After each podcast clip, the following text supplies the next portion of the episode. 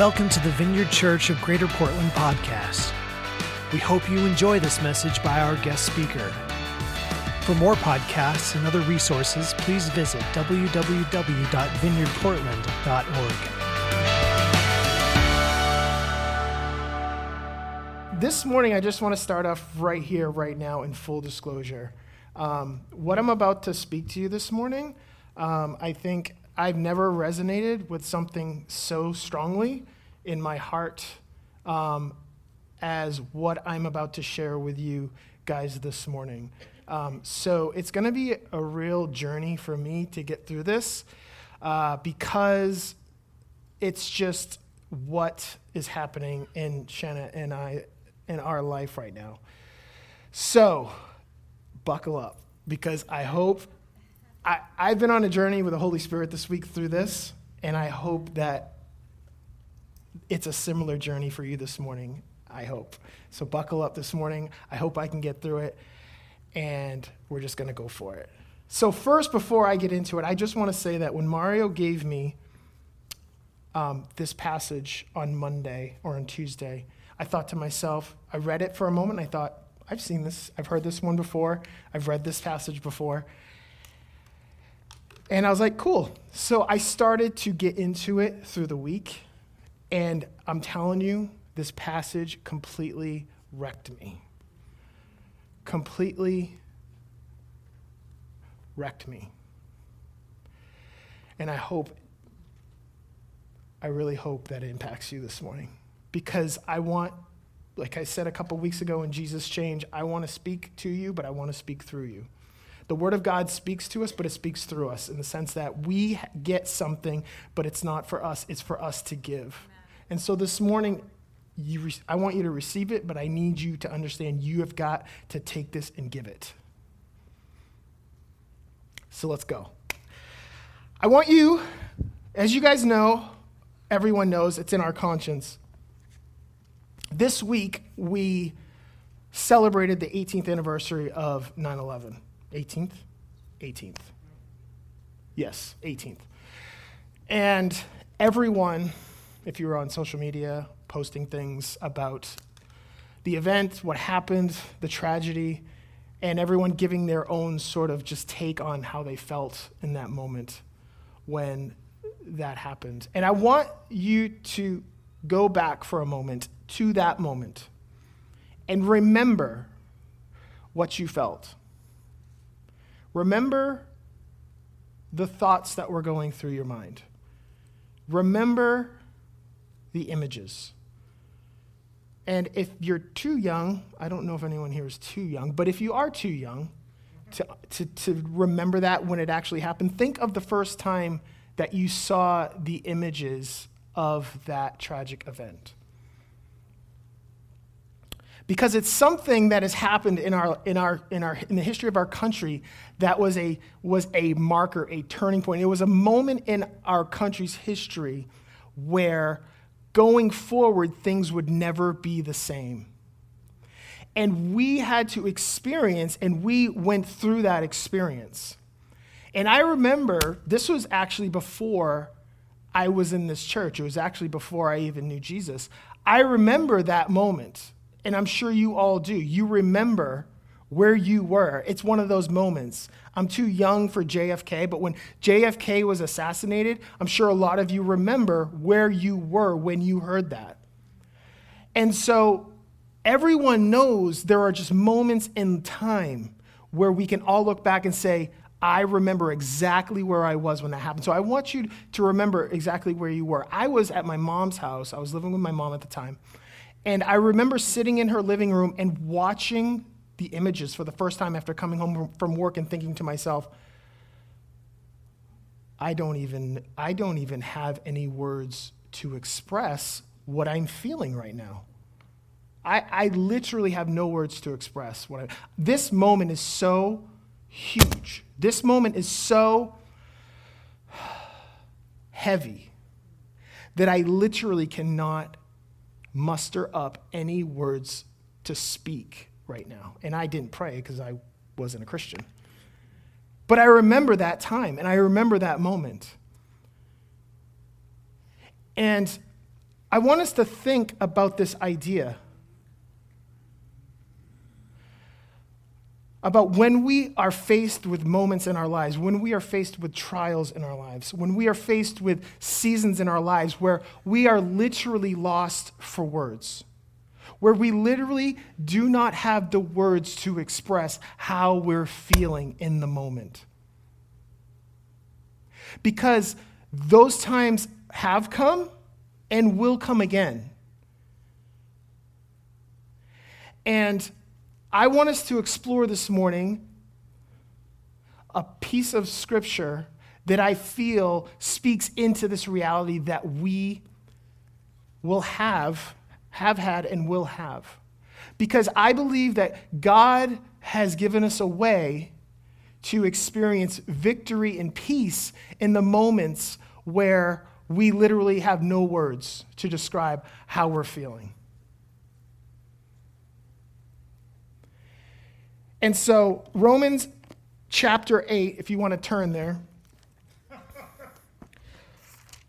we're in verse 26 and 27. And when Mario gave this to me, I said to myself, Yep, yeah, I know this. I've read this before. But there is something about the scriptures that continually reveal something to us because we're in a new place or a new season or a new time in our lives. And things that may not have made sense or didn't seem important at the time now hit you like a bomb and are like, Do you understand who I am? That's how I feel. That is what I've, I've gone through this week. A complete and total new revelation of who God is in my life and in Shanna's life. I want to read this to you. Actually, I don't even need to read it to you because I already know it. But Romans 8, 26 and 27. Paul says, Likewise, the Spirit helps us in our weakness, for we do not know what to pray for as we ought. But the Spirit himself, inter- but the Spirit himself intercedes for us with groanings too deep for words.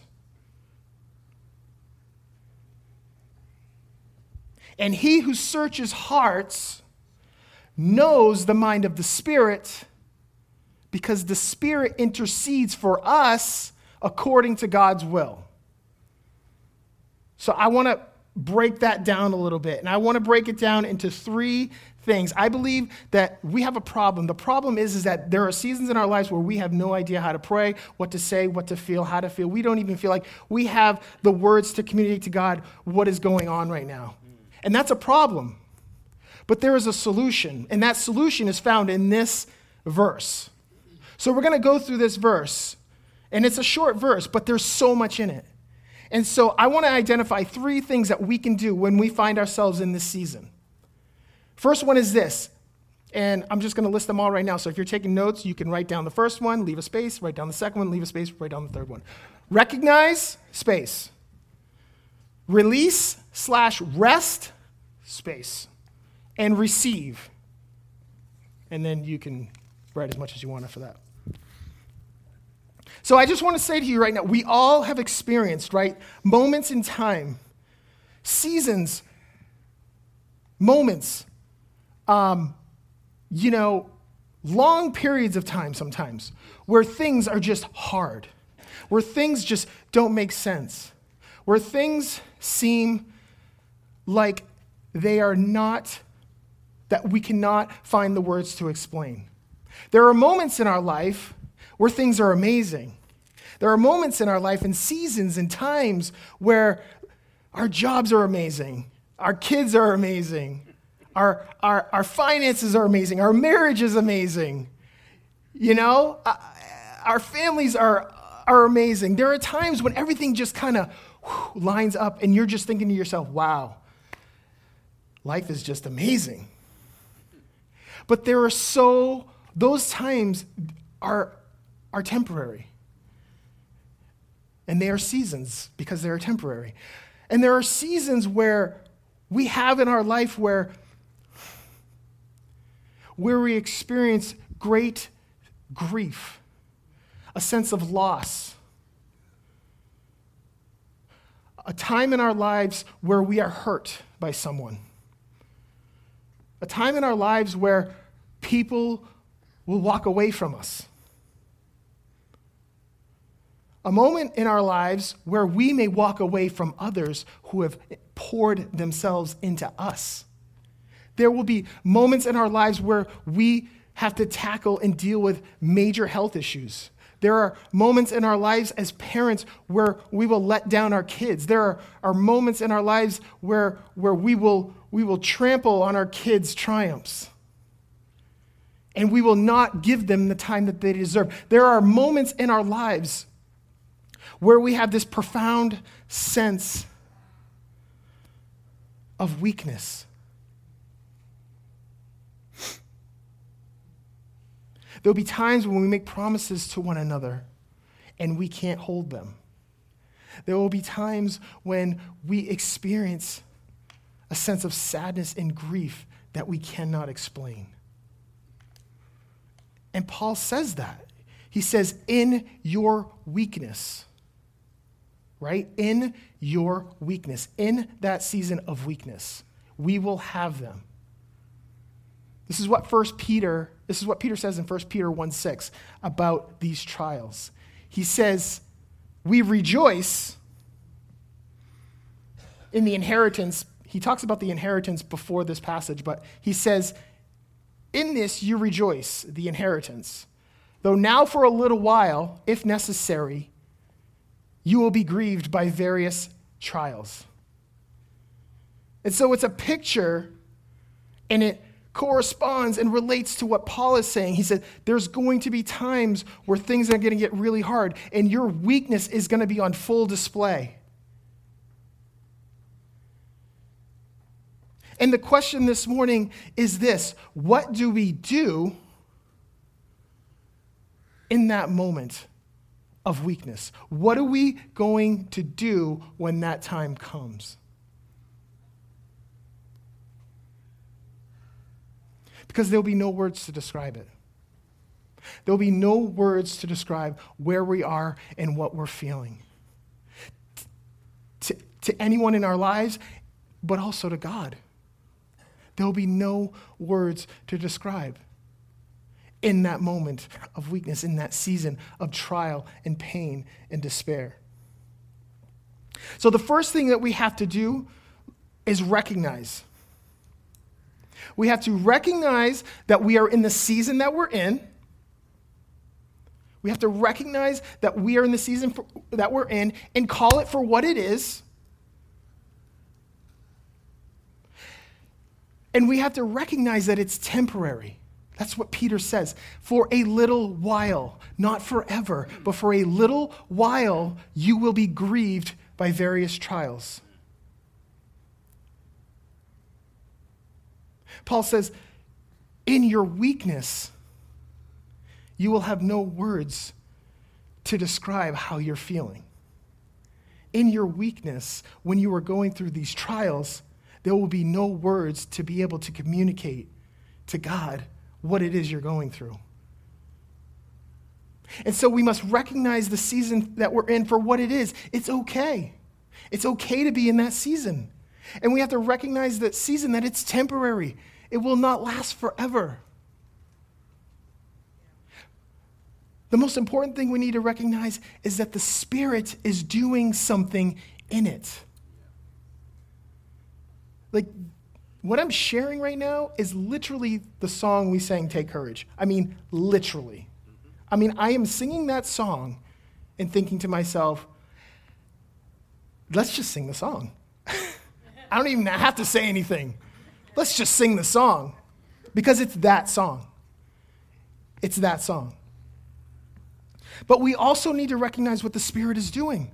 We need to recognize the season for what it is. We need to recognize that it's temporary, but we also need to recognize what the Spirit is doing.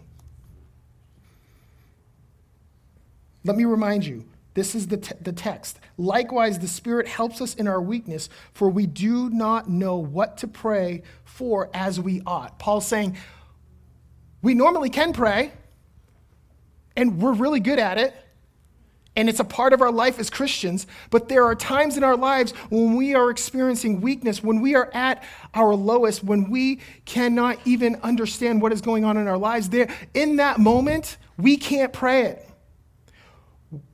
We don't have the strength, we don't have the ability to pray. He said, You cannot pray as you ought in this time of weakness. And that is okay. So once we recognize the season that we're in, the next thing that we have to do, I believe, that this, what Paul is saying here is we need to release something. And I feel like what we need to release this morning when we are in these seasons is we need to release our authority, our responsibility, and ultimately our hearts to the Spirit. Because in these moments, it's so easy to try to prove to God that we're strong enough to get through it. In these seasons that we're in, wherever we are, whatever it is, whether you've lost a job, whether you're dealing with a health crisis, whether you have an issue with a family member, whether you feel abandoned, whether you feel uh, j- depressed, filled with anxiety, fear, understand something that the Spirit is doing something in it. But we have got to release our sense of authority and responsibility to see it. In Proverbs, verse 23, or Proverbs chapter 23, verse 26, this is what it says My son, give me your heart and let your eyes see my ways. So if you want to reverse that, what he's saying is, is if you do not give me your heart, you can't see my ways. You can't see what I'm doing. If you won't give me your heart, you can't see what I'm doing.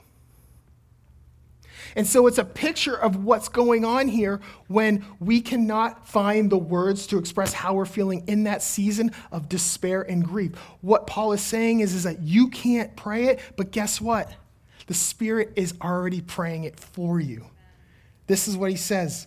But the Spirit Himself intercedes for us.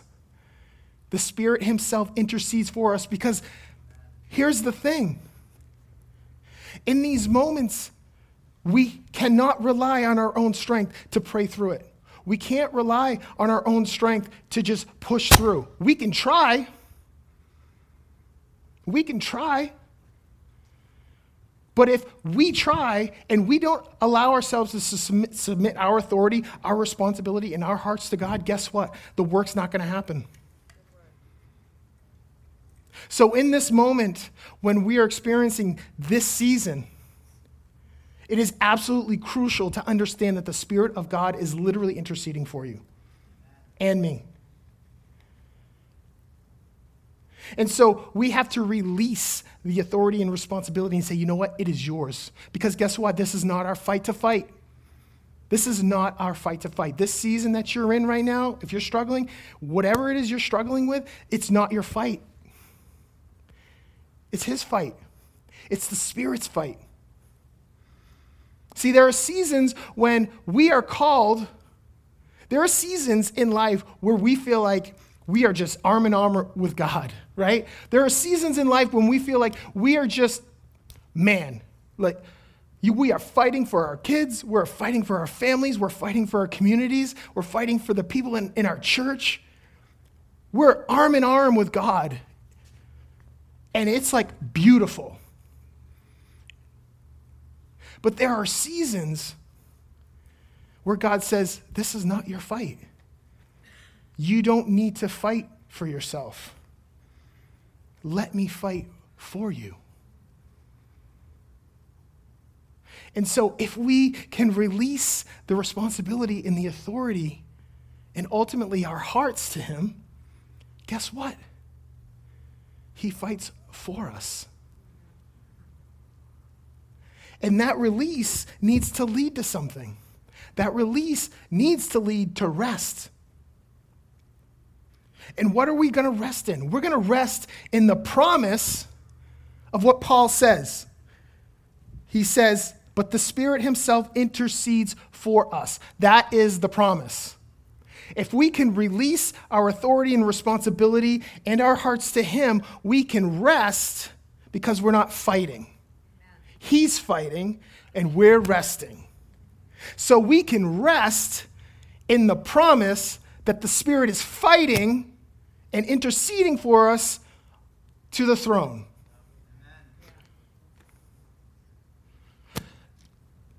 This is just, and this just floored me this week. Because I, we just, I feel like we just want to prove to God a lot. And not in a, not in a way that we're, we're not in a like a rebellious way, but we almost want to prove to God that we've matured, that we've grown, that we're, we're able to handle this season. And, and Paul just mm, smacks us right upside the head and go, No, you're not. No, you're not. But guess what? He is. He is. And He will fight in the moments of our greatest weakness for us. So, what do we see the Spirit using for language when Paul says he's interceding for us? What do we see the Spirit saying? This is what Paul says He intercedes for us not with words, but with groanings too deep for words. Why? I feel like when we are at a loss for words to express to Him what we're feeling, He obviously already knows that, but He still empathizes with us in that moment. And the Spirit does the same thing. Think about this. We don't have the words to speak in the season that we're in to communicate to, communicate to God where we are. So, what does the Spirit do? He doesn't use words either. He used something beyond words. Paul says he uses groanings. They are deeper than words. They are a way to communicate to God the deepest, what's going on in the deepest, darkest places in our spirit. He uses groans, not words. The Spirit is praying what we can't pray in the way we would if we could. But the Spirit is doing it for us. He's, he's praying for us, but He's praying the things we can't even pray. He's saying to you, Don't worry, I got it. I know you can't pray this. I know it's not something that you, you can't handle this right now. You in your greatest moment of weakness, but guess what? I am praying it for you. Don't worry, I'm fighting for you. There is nothing you need to do. You need to rest in the promise that I have taken over, and it is mine now, not yours. That's what Paul's saying. So, why groaning? Why, why groan? Groaning basically can be described this way an inarticulate noise or sound in response to pain or despair. That's what the word groan means. And so Paul says he's not, groan, uh, he's not speaking words when he's interceding for you, he's groaning for you to the Father. So, why groaning? If we look at Romans 8 before the passage that we're looking at, above that, if we read it, and this is in a literary context, right? We see Paul use this word groan when describing the process of birth. And he says that the whole creation, including us, we are in a place of groaning. And we are in a place of groaning because we are expecting a birth.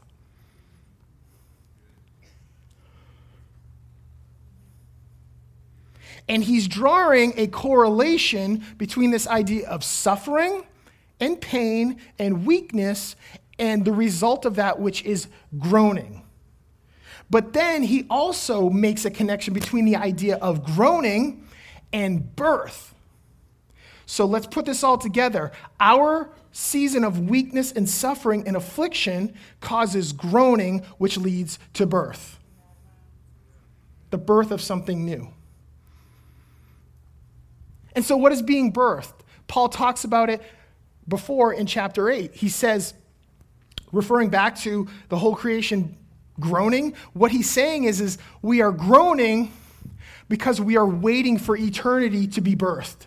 We are waiting for the time when Jesus comes back so that we can be with him.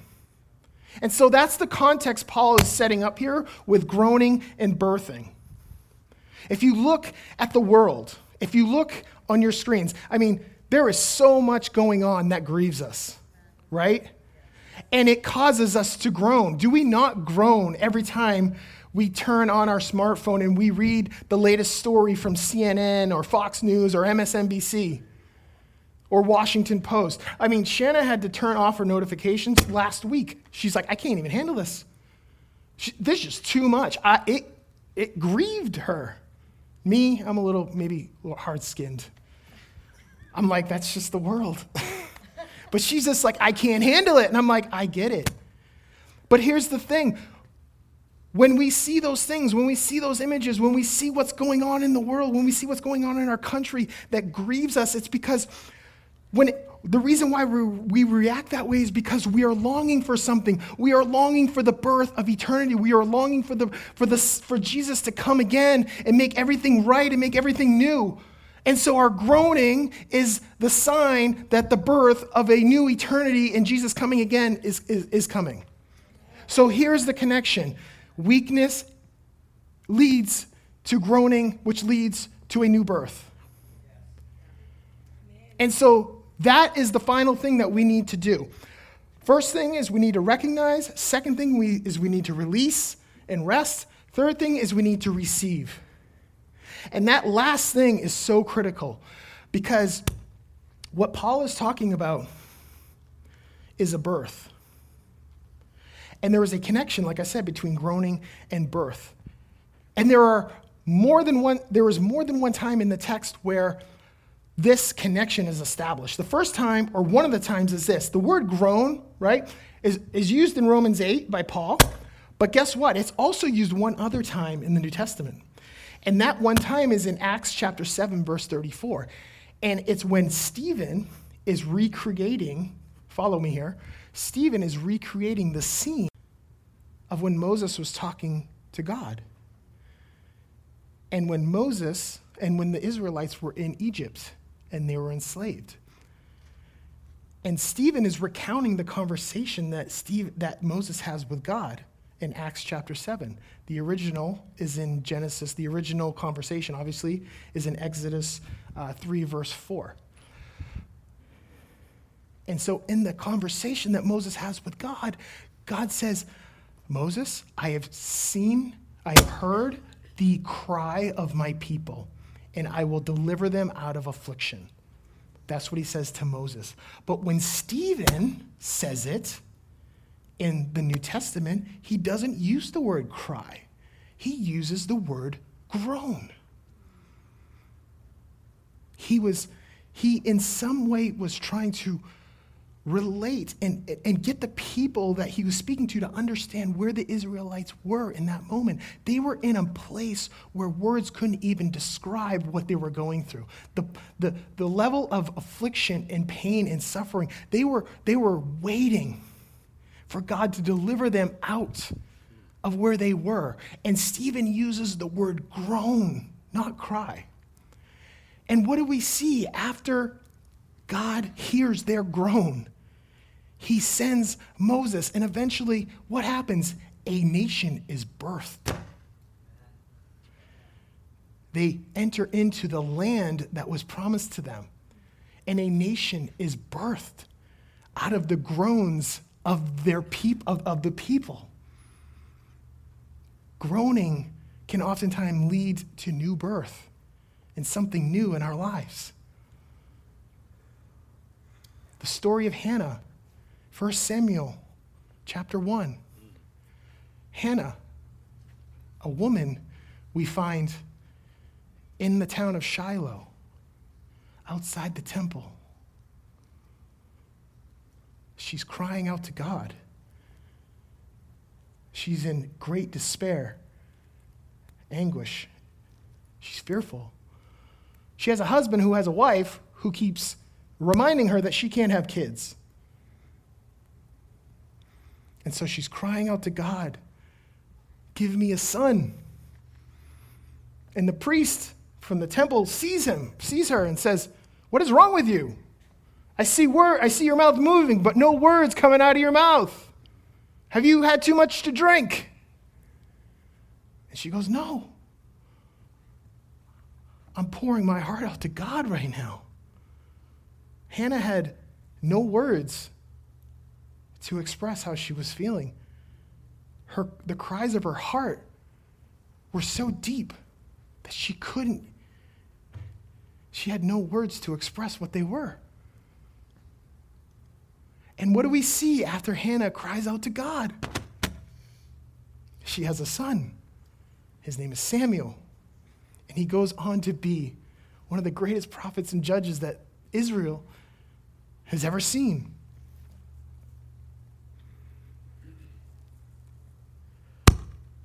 We have to understand that if we are in a season right now where it's just too hard to even figure out the words to express, that it's okay to be there because the Holy Spirit is interceding for us with groans. And those groans can lead to something new being birthed in your life. I don't know when. We just talked about waiting, right? We just said, we're in the waiting. And sometimes the period between groaning and birth, there's a long time there. And that's the period of waiting. And sometimes God calls us to wait for a really long time, and sometimes it's a short time.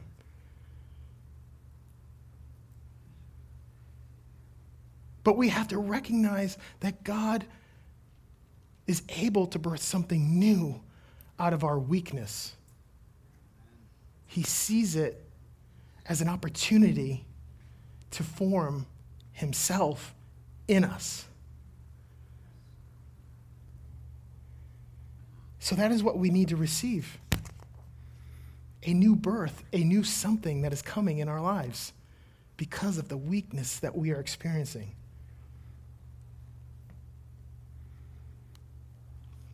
In each moment, it's all going to look different for each one of us. But in that moment of waiting, the Spirit is praying over us and in us and through us to Him. And He's not using words, He's using groans. So, what is He praying for? This is it. This is the final part. What is the Spirit praying for in our lives when we are in these moments? Because we read, they're groans. We don't understand them. He's not using words. So, what is He praying? Well, the answer is in the next verse. Let's read it. He says, But the Spirit Himself intercedes for us with groanings too deep for words, and He who searches, right? He who searches hearts knows the mind of the Spirit. Why? Because the Spirit is praying for you and for me according to what? The will of God. So, what's being prayed by the Spirit over us to God? The will of God. That's what's going on. That's what's going on. He is praying the will of God over your life in these moments of weakness when you have no words to, to describe what you're going through. That's what he's doing right now. What is the will of God in our lives? I spoke about this in, during the last um, series, Jesus Changed. I said, the will of God in our lives is simple. We try to complicate it, but it's simple all the will of God is in our lives is for us to become more like Him. That's what the will of God in our life is more of Him, less of us. That's it. He, he wants to make us more like Him. That's the will of God. So when, when Paul says that the Spirit is praying the will of God over your life, what is he saying? He's saying he's praying that you would become more like him in this moment. Because guess why? When we are in our biggest moment of weakness, when the offense is so great, when people hurt us, when we lose a job, when we can't figure out how to pay the bills at the end of the month, guess what? We can get mad. We can get resentful. We can get we can live in a place of unforgiveness. We can live in a place where we turn our backs on people and on God and say, "You know what? I'm done." And it's in this moment that God says, I need to pray the will of God over your life so that you can become more like me and less like him or less like you. Because guess what? That is when we are at our most vulnerable. The enemy will do everything he can in our moment of weakness to take our eyes off God, put it on our circumstance, and say, you know what? It's because of him. That's why you're here. So why is it that the Spirit of God is praying the will of God over our lives? Because He wants us to make us more like Him. And He's using this opportunity to do that.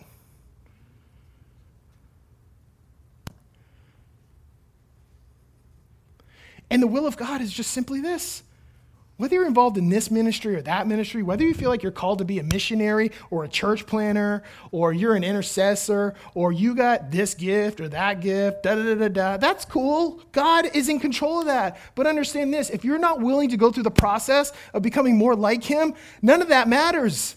People all want to w- worry about, oh, I got to go here and do this. Oh, I'm gonna, I'm gonna, I'm gonna go here and be this.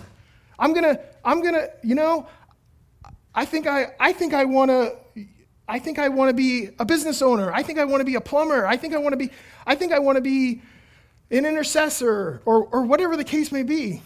Those things are all amazing. And God may be calling you to all those things, whatever they are, individually for everyone. But guess what? If you are not willing to do the hard work to become more like Him, none of that matters. It just doesn't. There's no shortcuts.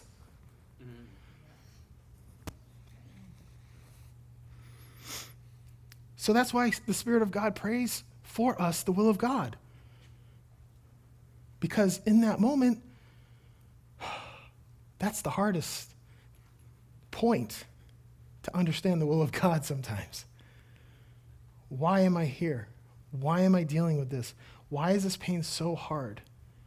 Why am I in this season, in this moment, in this time of complete and utter despair?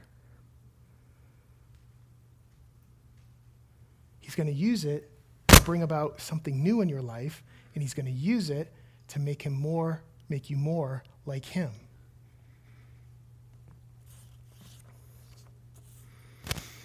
So I want to leave you with one last passage, and here it is. Romans 5:30 uh, sorry, Romans chapter 5 verse 3 and 4. Let me just remind you of what we got to do before we do that, and then we'll end. When we find ourselves in these moments, first thing is we got to recognize. Recognize the season that we're in, recognize that it's temporary, and recognize that the Spirit of God is praying over us and through us and interceding for us in that moment. That's first. Once we recognize the season that we're in, it's okay to live in that season. It's okay. You don't need to come out of it, right? You don't need to force your way out of it. You need to release that urge to just, I'm pushing through. No. Paul says, give your authority, your responsibility, and your heart to the Spirit of God and see, right, what He's doing. Proverbs, right? Son, give me your heart. Why? So I can see what you're doing. Give Him your heart, release it, and rest in the promise that the Spirit of God is is praying over you. And then finally, receive it. Be in a place to receive something new that's going to come from it. But, but resolve yourself to wait for it because it might not come the next week. It may not come the next year or the next five years. But resolve yourself to wait and receive what God wants to bring forth as something new that He wants to birth in you because of your weakness, So, Romans chapter 5, 3 and 4, this is what it says. Not only that, but we rejoice in our sufferings, knowing this, this is so cool. This is the will of God, this is character, this is everything. Not only that, but we rejoice in our sufferings, knowing that suffering produces endurance, and endurance produces character, and character produces hope. And so that is the process that we are going through when we find ourselves in the season of weakness. We rejoice in that season because it produces endurance, which leads to character, which leads to hope. So I hope, I hope that this word and this passage gives you hope this morning, gives you a sense of encouragement this morning, gives you peace this morning. Don't have to do the hard work of fighting for yourself sometimes. And it's so important to let the Spirit do that for you.